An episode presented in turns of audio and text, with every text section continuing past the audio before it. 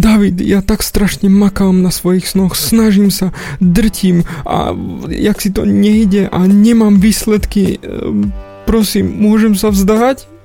Absolútne, môžeš sa vzdať. Ale otázka je, či si to nebudeš vyčítať do konca života, že si sa práve teraz vzdal.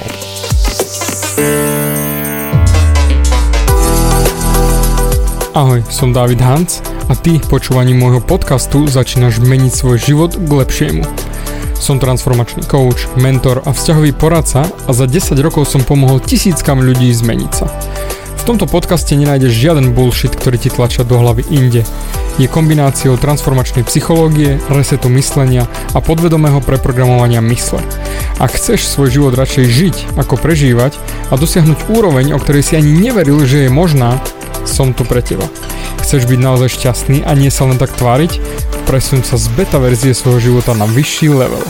Pomôžem ti zmeniť nastavenie mysle tak, aby bola alfa verzia tvojho života presne taká, ako si praješ. Som rád, že si tu. Ahoj, tu je David a toto je nastavenie mysle číslo 159 a poďme sa vzdať.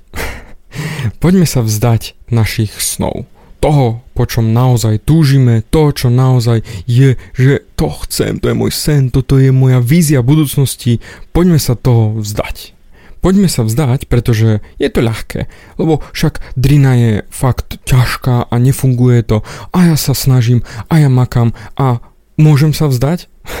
Odo mňa nikdy nemusíš pýtať povolenie, že sa môžeš vzdať. Vzdať sa môžeš hocikedy. Otázka je len, že či naozaj si spokojný s týmto rozhodnutím, že si sa vzdal. Akorát som dostal krásny mail, ktorý mi písala jedna faninka, že všetko funguje, všetko parádne, motivácia, ďakujem mi za podcasty, ale ona sa snaží s manželom o dieťatko a nejde im to. Skúšali všetko možné, snažili sa všetkými smermi a jak si tá motivácia dochádza? Tá snaha, ktorú do toho vkladajú, sa nevracia späť. Nevedia, čo ďalej, zúfalosť. Jednoducho, David, kedy je na čase sa vzdať? Ja hovorím len jedno. Dokážeš s týmto rozhodnutím žiť do konca života? Pretože tento príklad s dieťaťom je absolútne najkrajší. Ak ty sa snažíš o niečo, čo naozaj je blízke tvojmu srdcu, čo chceš naozaj v živote mať, nech už je to dieťatko, alebo tá vysnená frajerka, alebo biznis, alebo nejaký nový job, alebo len lepší vzťah s rodičmi, vždy sa musíš sám spýtať seba. Môžem sa vzdať? a dokážem s tým žiť? Pretože ak sa vzdáš teraz a budeš si to vyčítať do konca života, tak to už môžeš vedieť aj hneď teraz, že sa neoplatí vzdať. Pretože už teraz vieš tú odpoveď, ako sa budeš cítiť na hovno, keď sa vzdáš práve teraz. Áno, je to ťažké, len tá motivácia ti odchádza, ja to beriem. Ale potom si spomeň, prečo si začal. Pretože vzdať sa dokáže každý. Vždy, keď niečo príde ťažšie, keď príde nejaká drina, keď príde nejaký zádrhel, nejaký problém, alebo nebudú výsledky, vzdať sa dokáže každý. Ale zotrvať dokážu len tí, ktorí to naozaj chcú, ktorí to naozaj chcú vo svojom vnútri. A pre teba, kočka, chceš naozaj sa vzdať toho sna, ktorý máš, toho dieťatka, že už to nebude, že už nikdy nebudete mať šancu a prestanete sa snažiť? Lebo práve to je tá vec. Ak s tým dokážeš žiť, ja s tým nemám problém. Máš od mňa oficiálne povolenie vzdať sa. Ale ak ty mi povieš, David, ale ja vlastne toho dieťa chcem, však to je môj vysnený smer, ktorý chcem v živote mať tú radosť, tak v tú sekundu, ak sa to podarí, tak nebudeš riešiť koľko dní, mesiacov, rokov a snahy a driny a energie do toho šlo. Jednoducho vtedy sa bude rátať len výsledok. A toto je to, kvôli čomu sa oplatí ostať. A takisto je pre teba. A takisto je pre teba, čo sa táto snaha o tehotenstvo ťa vôbec netýka. Je tvoj sen, ktorý naozaj máš, taký slabý, že sa na ňo vybodneš hneď? Lebo keď sa na ňo vybodeš hneď a vzdáš sa, tak je to OK, ale potom to nebol tvoj reálny sen, tvoja vášeň, tvoje niečo, čo naozaj si mal vo svojom srdci, že chceš to robiť, chceš to makať. Ja som sa napríklad vzdal z troch výšok, lebo jednoducho som bol aj lenivý, aj sa mi nechcelo, ale hlavne som to necítil. Áno, bolo sklamanie, súhlasím. Rodičia boli sklamaní, ja som bol sám zo seba sklamaný. Ale využil som tú energiu na snahu inými smermi. Začal som makať na počítačoch, na počítačových sieťach, potom na grafike, potom na tetovaní, potom na všetkom ostatnom.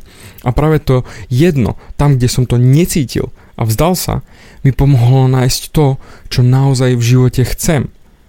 Ale ak ty sa vzdáš toho, čo naozaj v živote chceš, tak potom budeš zase znova hľadať a špárať sa niekde v, v budúcnosti, že možno tam, možno niečo, možno budem šťastný, možno, možno... Nie. Ak vieš, čo chceš v živote, tak potom nemáš dôvod sa vzdať, pretože máš oveľa viac dôvodov, prečo zotrvať. A je to len na tebe. Či zotrváš, alebo sa vzdáš. Či ten sen, ktorý máš vo svojom vnútri, zrealizuješ, alebo sa na neho vyprdneš. Lebo naozaj len ty budeš s ním žiť. A ostane ti akurát tak spomienka, ako naši rodičia spomínajú, kiež by som urobil to, kiež by som urobil hento, kiež by som kúpil ten dom, keď som mohol ho kúpiť, kiež by som išiel na výšku, keď som mohol ísť na výšku, kiež by som si našiel iného partnera, pretože terajší mi nevyhovuje. A sme nejak spolu, ale už srad na to, už sme e, do prčic. Toto sú presne tie ľutosti.